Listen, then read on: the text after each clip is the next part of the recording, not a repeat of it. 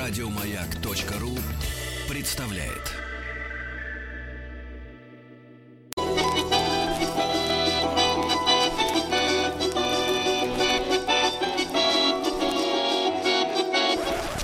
Конфетки-бараночки.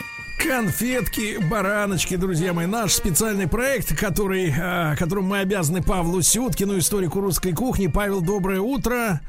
Да. Доброе утро, друзья. Здравствуйте, здравствуйте, Павел. Сегодня у нас будет большой разговор о хлебе, да, о хлебе. Вот, и столько с ним связано прекрасных, прекрасных воспоминаний. Павел, вы простите мне, если я сначала, вот, э, можно прелюдию создам, как говорится, так сказать, конечно, романтическую, конечно. потому что считаю, что э, черный зерновой э, хлеб со всякими э, семечками, орешками, а сверху, понимаешь ли, друзья мои, толстенький такой вот э, мягонький, так, так, э, так. копчененький так. лососик, и все это просто Лососик. великолепно. Mm-hmm. Великолепная комбинация для наших задач, которые перед нами стоят по вечерам. Хитрых задач. Да, да, да. Павел, но можно сначала вопрос, относящийся больше к сегодняшнему дню, потому что, зная историю, наверняка на него легче ответить. А вот ведь какая вот парадоксальная вещь. Еще ответ на этот вопрос не могу найти.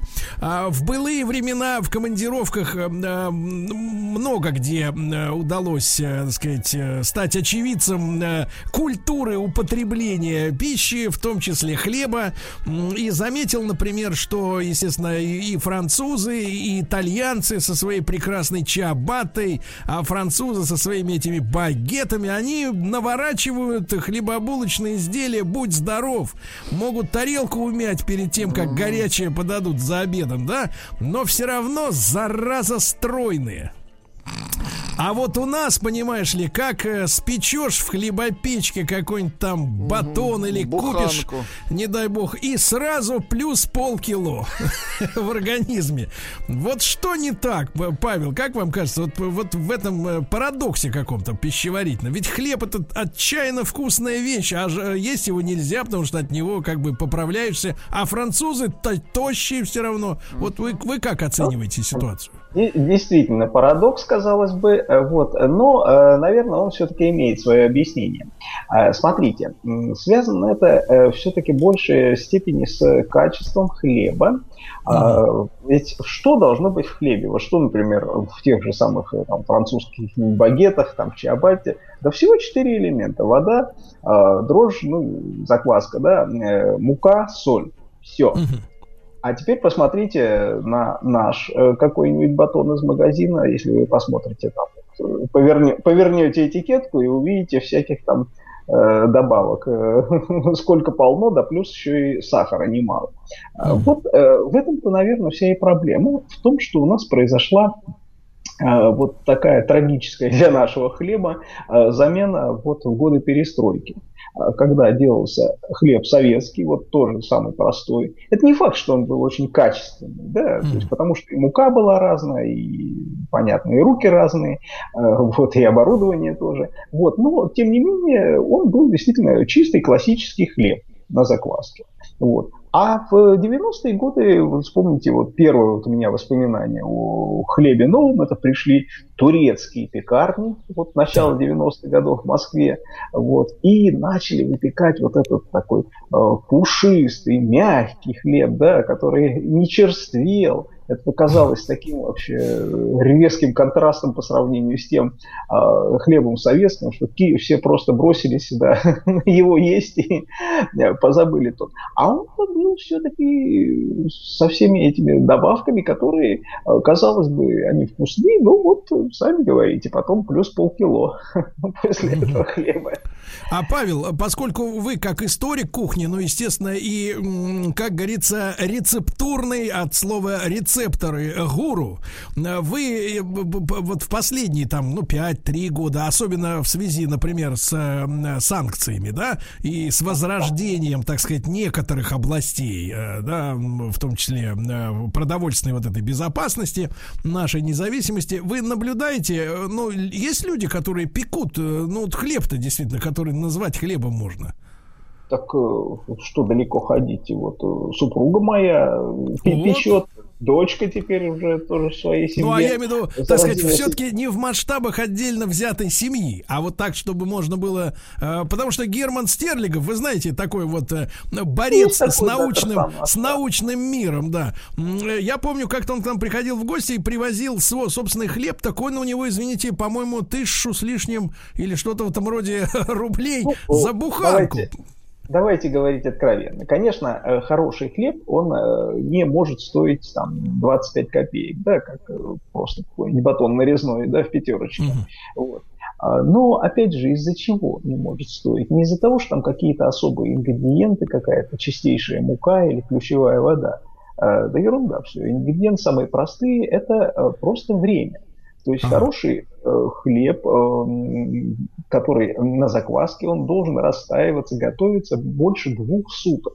А mm. это время, это время, э, которое, то, которое тоже деньги. Вот. А поэтому-то, собственно говоря, и в начале 90-х и произошла эта замена.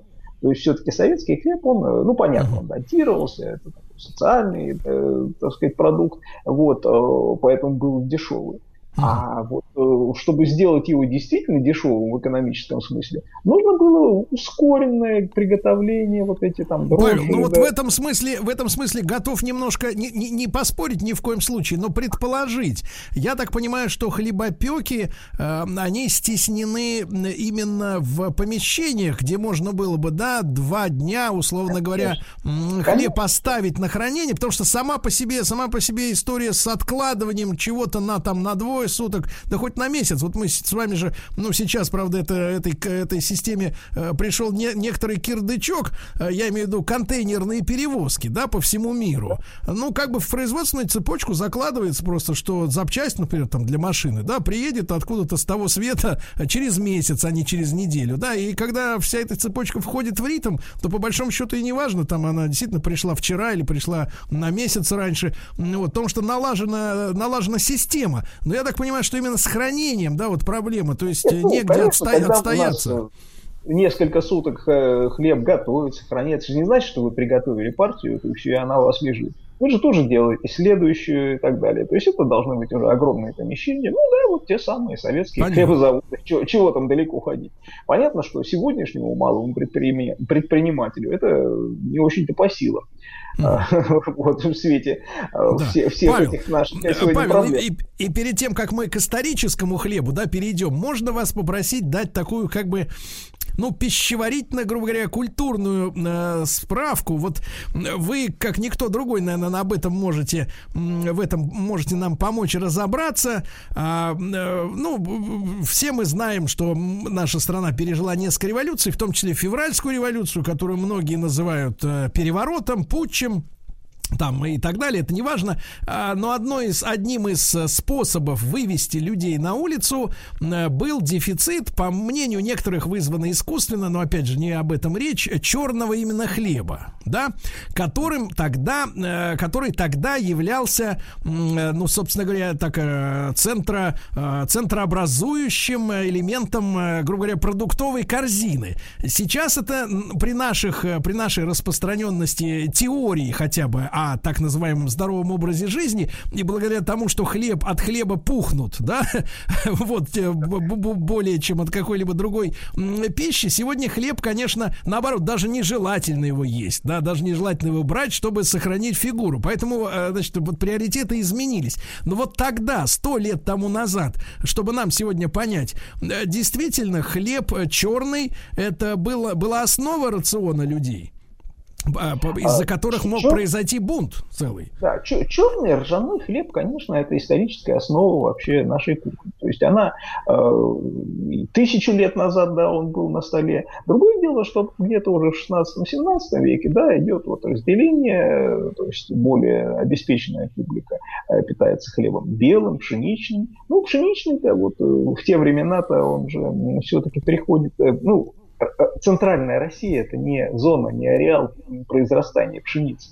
Э, пшеница растет либо к югу уже, там, где орел, там, да, либо в Поволжье. Вот.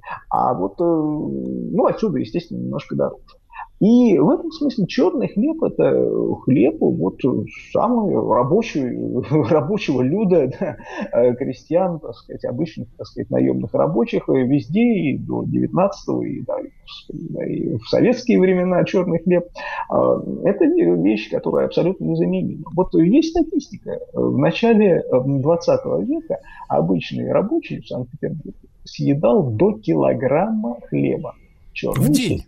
Ржаного. В день. В день. В день. Представьте, представьте себе, что вот насколько это было основой, насколько это лежало вот, э, действительно в общем вот в базовом но, но, но он, он при этом, при этом пропадал, да, Павел, при этом хлеб, он э, представлял из себя, грубо говоря, вот, э, ну, составную часть какого-то, условно говоря, набора для обеда или для ужина, или просто вот хлеб сам по себе.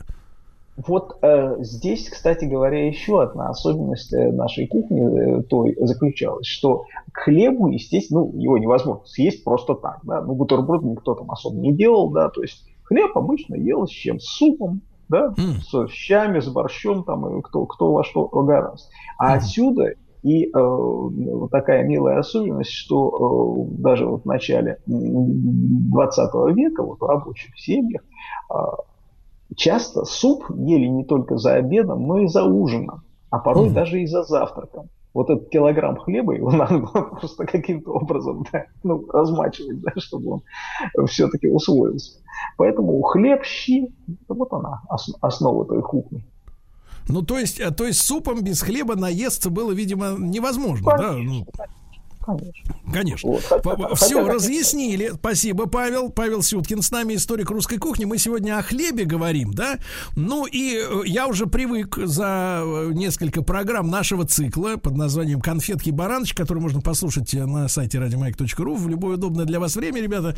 Э, так вот, привык к тому, что, конечно, вкусы с течением времени изменились, да? И причем, наверное, значительно. А, а хлеб, он представляется таким, значит, вот столпом, э, да, опять же, вы сегодня это подчеркнули, столпом нашей кухни, основой ее. И насколько, вот, Павел, тот хлеб, если вообще, в принципе, мы можем о нем как-то судить документально, отличался от нашего нынешнего? Вот э, проблема, вы очень правильно сказали, насколько мы можем судить. Э, вот очень хорошо можно судить, например, я не знаю, об одежде тех средневековых людей, да, э, которые жили там 500-700 лет назад, а оружии, да, их там, которые мечи там остаются в каких-нибудь там могилах, там захоронениях археологических можно найти. А вот продукты питания, блюда, а как их понять? Картины не передают вкус, Э, книги, в которых пишут, э, тоже очень сложно понять, это же не рецепты, да, и, да и сами продукты были другие. Поэтому, конечно, мы можем ну, просто по каким-то таким неуловимым вещам э, судить о вкусе того хлеба.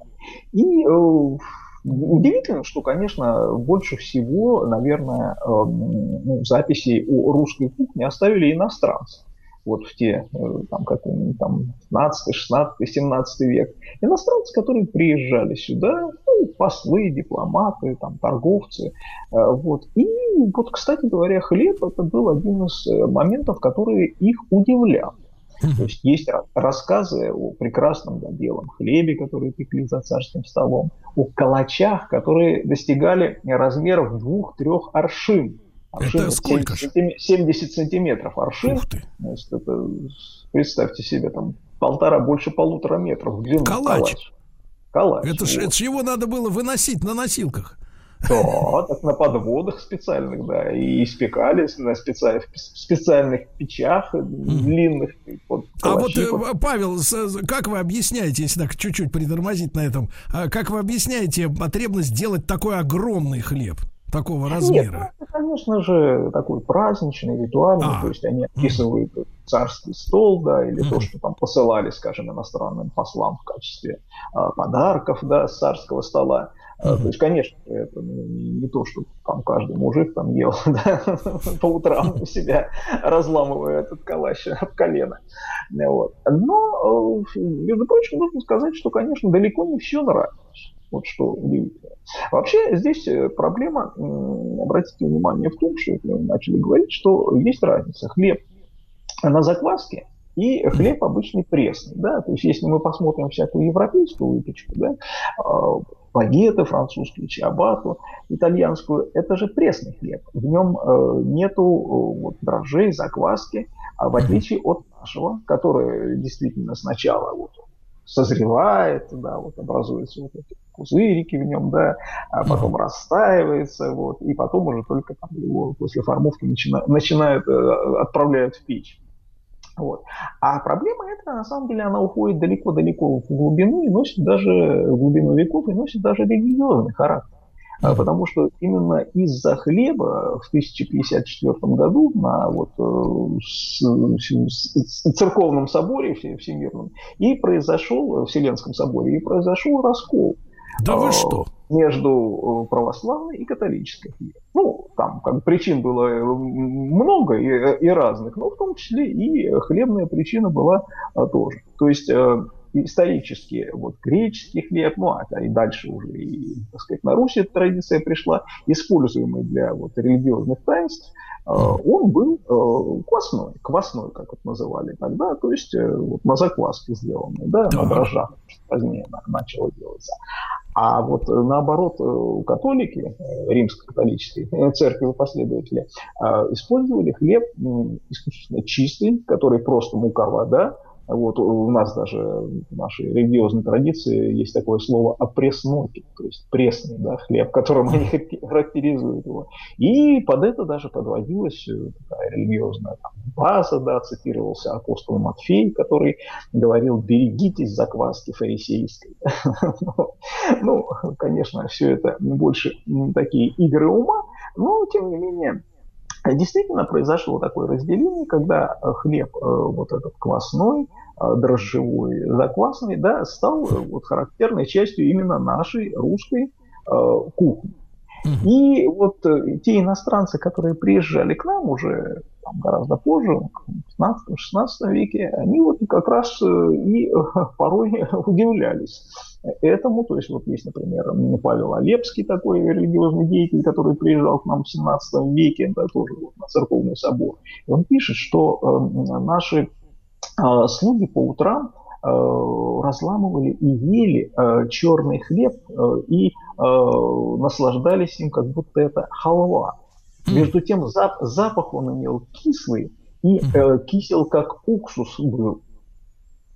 А на самом деле, действительно, если вы разломите сегодня вот э, батон э, кирпичика черного ржаного хлеба и понюхаете его, действительно небольшой такой укс, уксусный запах появляется. Да? То есть это запах той самой закваски, да, которая ну, в процессе своей как бы, жизнедеятельности да, выделяет в том числе и такие э, вещества с этим уксусным э, запахом, и это нормально. Но для иностранцев, видите, казалось несколько странно. Да, друзья мои, итак, сегодня с Павлом Сюткиным, историком русской кухни, мы добрались до хлеба. Как вы понимаете, это экзистенциальное, так сказать, камень э, преткновения, да, такой вот между э, цивилизациями даже, да, да, между цивилизациями, между религиозными э, убеждениями.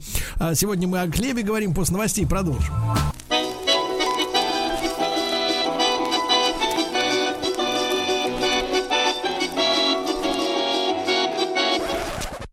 Конфетки-бараночки. Да, друзья мои, сегодня в нашем проекте Конфетки-бараночки главный герой хлеб, а главный докладчик, как обычно, Павел Сюткин, историк э, русской кухни.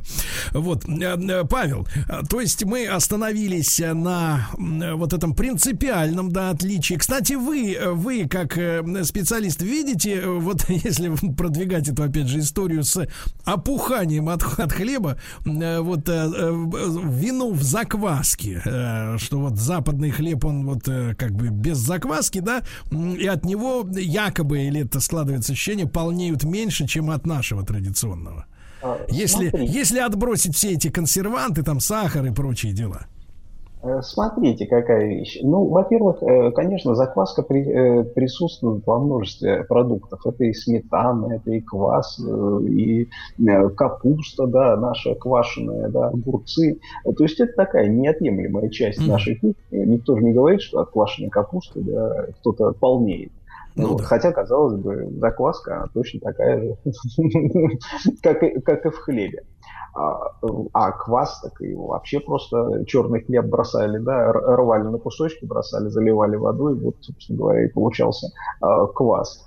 А, так вот, э, вопрос э, вот этот э, закваской, он носит сегодня такой конспирологический характер, что вот там травят русского человека этими дрожжами, да, всякими, вот. Ничего на самом деле не происходит. То есть, действительно, закваска, она действует в хлебе, она поднимает, делает его пышным, но дальше все отправляется в печь или в духовку, и при там 170 там, градусах никакой там, никаких грошей, ничего не остается. Все это mm-hmm. просто спекается, выгорает. Э, и, и, в, этом, в этом смысле роль закваски, которая там, якобы там, каким-то образом да, воздействует на здоровье человека, да нет, это все фантазия. Понятно, понятно. Павел, так тем не менее, вот э, иностранцы, значит, удивлялись нашему хлебу, им не нравился э, уксусный, да, э, запах, э, да, вот, да-да-да. А, а кроме, но, но они, они приводили какие-то рецепты этого хлеба или так брезгливо к нему относились э, полностью? Вот э, смотрите, конечно, вся история, да, и русской кухни, да, и хлебного дела у нас – это, конечно, все-таки взаимодействие с кухнями разных стран и народов, которые к нам приходили. И вот хлебопечение, оно абсолютно не исключение здесь. То есть возьмем наши самые такие важные хлебные бренды, да, то есть калач, там, сайка, да, булка, э, какие-нибудь э, там... Э, Дарницкий. Да, да, да. Э, бублики, да, сушки. Все это вещи, которые так или иначе рождаются вот в этом взаимодействии. Либо приходят из-за границы, либо что-то приходит, а потом как у нас преображается вот совершенно такое чудесное блюдо. Вот в том числе, например, возьмем классический калач. То есть есть да. версия о том, что, э, ну, калач из белой муки, из пшеничной, как мы понимаем, делается в основном, да, да? Э, эта мука абсолютно не характерна для той древней Руси какого-нибудь там 12-13 века, да, все-таки она располагалась еще, да, в совсем маленьких таких узких границах, а не раскидывалась от Поволжья, да, там, Западной Европы.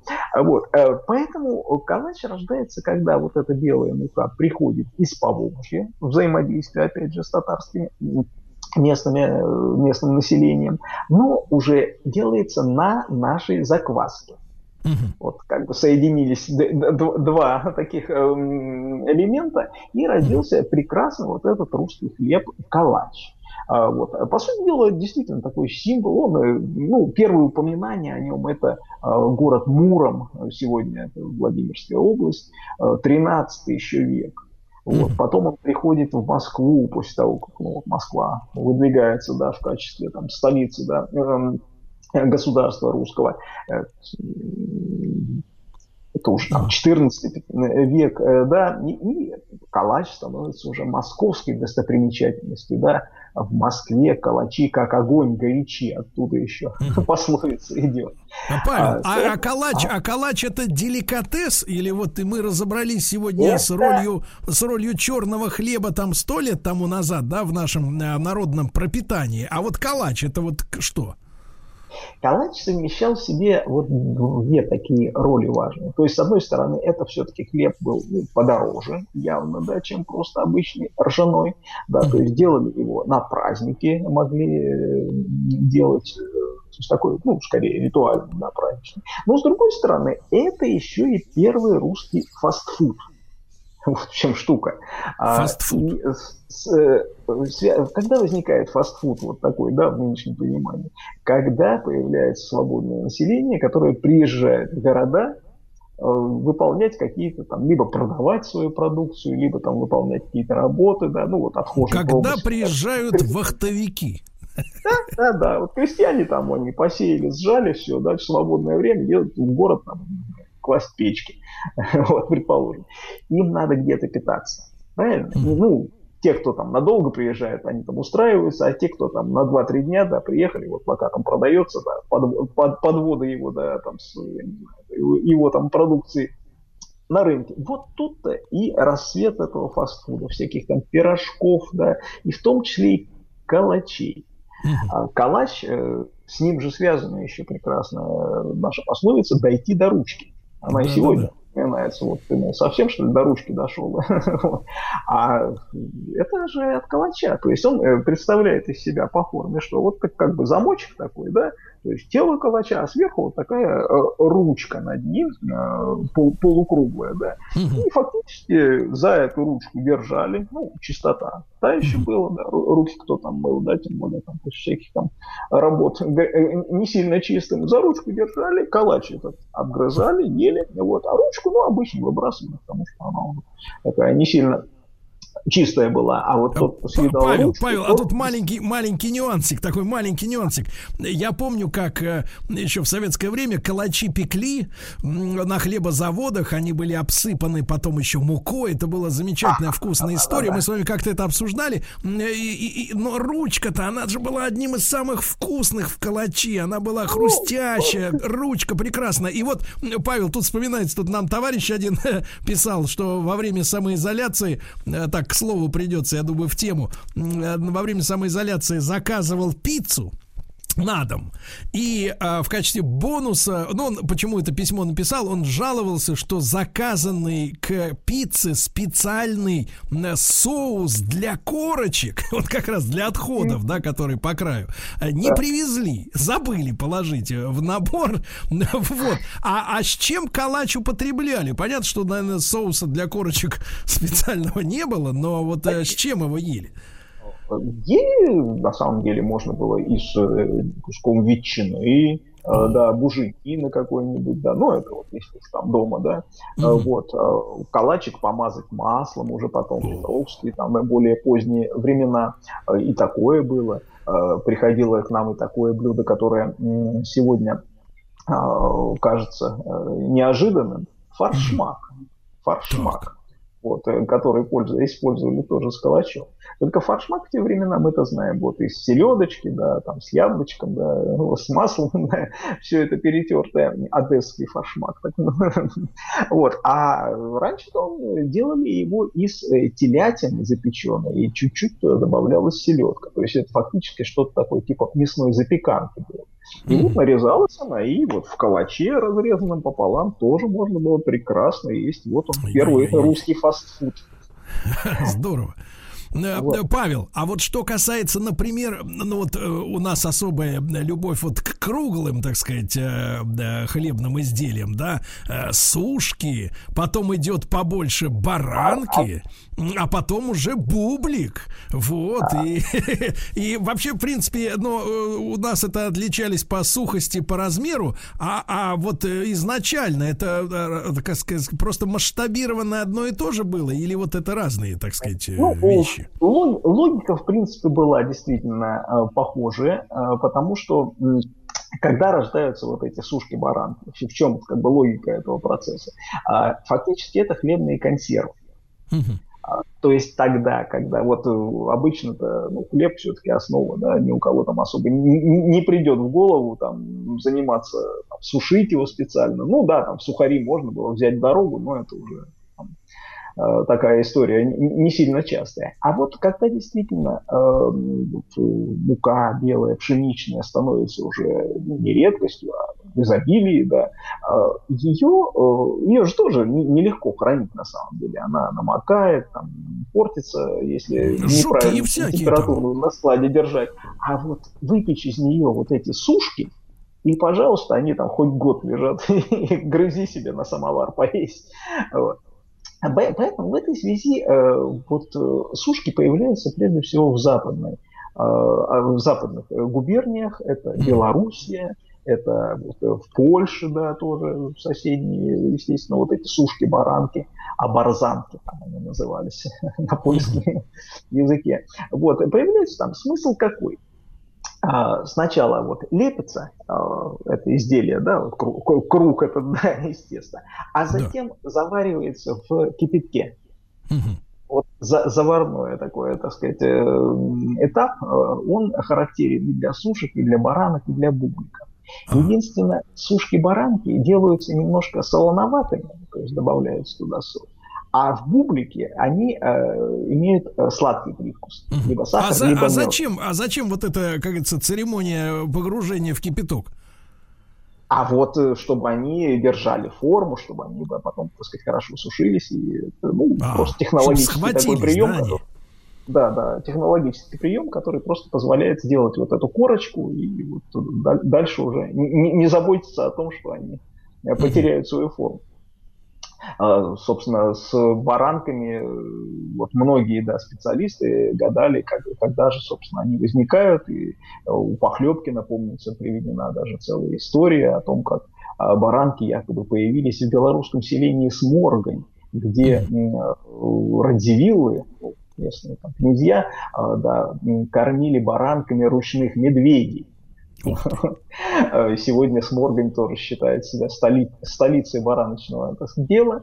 Вот, ну, на самом деле, конечно, это просто красивая история, и баранки возникают э, вот в западных э, частях России, валдайские баранки, потом позже в развитии получают там. Павел, да. а кто, а кто придумал, конечно, фамилия ИНН и СНИЛС его утрачены в, в памяти, но кто придумал макать сушки в чай? О, это, это, наверное, да, такое народное достояние, да. Неизве, неизвестное домашнее хозяйство. Потому что сушку-то, сушку-то, вот я не знаю, как вы любите, я вот люблю еще ее, понимаешь, разломить, чтобы она по частям мочилась там, вот в этом, в чашке. А вот баранку-то да. ты уже не сунешь, она вон какая здоровая. Правильно? Да, да, уже сложнее. А, ну, собственно говоря, во-первых, конечно, чай все-таки это такая тема уже э, скорее 19 века, когда он стал. А, вот, тоже. Это у нас будет, надо, у нас будет отдельный, конечно, разговор о чае, потому что то, что мы сегодня пьем, тогда не пили, товарищи.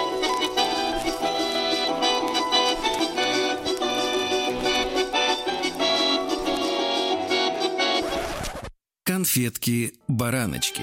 Друзья мои, Павел Сюткин, историк русской кухни в проекте Конфетки-бараночки. Павел, а вот что касается бубликов, это отдельная история, если вот баранки и сушки, это такая западная э, сказка. А, бублики тоже, на самом деле, это больше такая польская, из еврейской mm. кухни конечно, приходили к нам бублики. Э, вот, и, ну, собственно, именно этот сладкий вкус, он э, и характерен для еврейской кухни, например. Вот, Естественно, они более мягкие, они посыпались э, маком. Э, да. вот, и, конечно, тоже чрезвычайно популярны были у нас и в 19 веке, да и в советские времена. Вот. Вообще говоря, 19 век он рождает несколько таких э, совершенно новых хлебных произведений, которые вот остались с нами на надолго.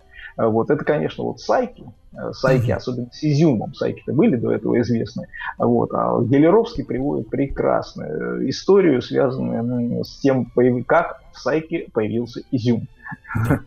Вот. Лучшие сайки в Москве выпекались в булочной Филиппова. Это э, были э, еще 1860-е годы, и э, даже губерна... генерал-губернатор Москвы Закревский очень любил по утрам с чаем вот эту сайку разламывать и есть. Э, но однажды случилось страшное, и разломив сайку, генерал-губернатор увидел в ней запеченного таракана. Э. Ну, тут же немедленно подать сюда да, Филиппова. Ну, благо там бежать за Филипповым было недалеко, как вы знаете, вот сегодняшнее здание Моссовета, где сидел в то время, да, э, генерал-губернатор, буквально напротив э, Филипповской булочной. Вот, приводит старика Филиппова под белой ручкой, значит, что ж такое-то, это как понимать, что за мерзость ты мне подал? Филиппов берет эту булочку, да, так, ваше высокопревосходительство, э, это же изюминка, изюм, и съедает эту булочку. Врешь, мерзавец, кричит генерал-губернатор. Выскакивает Филиппов оттуда, э, добегает до булочной, хватает ведро с изюмом и тут же бросает его в тесто свежее, замешивает. Вот оттуда и появились булочки, э, вот эти сайки с изюмом, как говорит нам легенда. Ну да. Но это смешные вещи, а были, конечно, вещи и более трагические. Вот связаны они, например, по легенде, именно с рождением бородинского хлеба. Ну, сегодня мы все знаем, да, вот эти кирпичики бородинского хлеба с кориандром сверху посыпанные, да.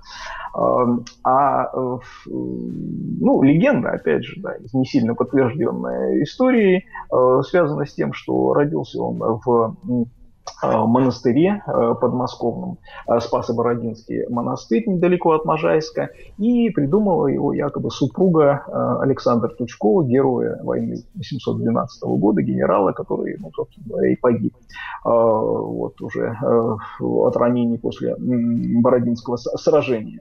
Вот. Так вот, Маргарита Тучкова после смерти мужа пострелилась монахини, потом значит, уже основала этот монастырь, и вот там-то выпекался якобы этот бородинский хлеб, который э, вот э, рассказывал, как сегодня э, любят рассказывать, да, зерна кориандра, они там символизировали пушечные ядра. Там, знаете. Вот на самом деле, конечно, это большей частью легенда, э, потому что ни о каком бородинском хлебе до революции упоминания найти так и не удалось. Э, был монастырский хлеб, который выпекался, естественно, в разных монастырях по-разному. Вот. А вот тот хлеб, который э, ну, действительно впоследствии в советские времена стал бородинским, э, он делался тогда скорее из тмина с тмином. То есть это такой заварной крем с тмином. Это больше такое влияние, опять же, прибалтийской темы. Вот помните, рижский хлеб еще был да. с тмином такой в советские времена. Вот, вот, вот это же примерно из одной из одной истории. А просто в советские в 29 году, когда начали менять все буржуазные названия блюд, когда там суп прентаньер стал супом весенним с луком, когда э, матлот там из рыбы стал, да, там, запеченный судак и так далее. Вот тогда-то э, монастырский хлеб стал более идеологически приемлемый э, хлеб бородинский. И вот тогда начали в него добавлять э, кориандр вместо тмина. Да. То, что Павел, мы любим.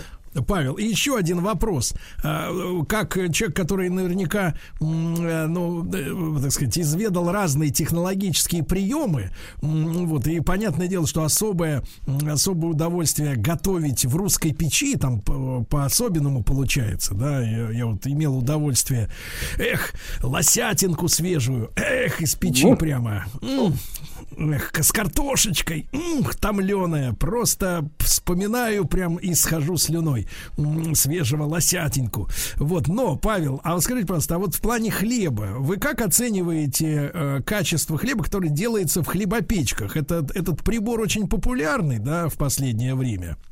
Стоит он не э. фантастических денег, я имею в виду качество получаемого продукта. Как его, вы его оцениваете? Ну, скажем так, он э, получается, конечно, лучше, чем ну, такой примитивный сорта хлеба ну, наши в магазинах просто. Вот, ну, конечно, до хлеба на закваске, испеченного в духовке, ну, печи, да, ну, печь, понятно, не у всех есть, ему все-таки еще очень далеко. То есть это очень вот э, далеко. в печке получается хорошо тостовый хлеб какой-нибудь, вот таких сортов.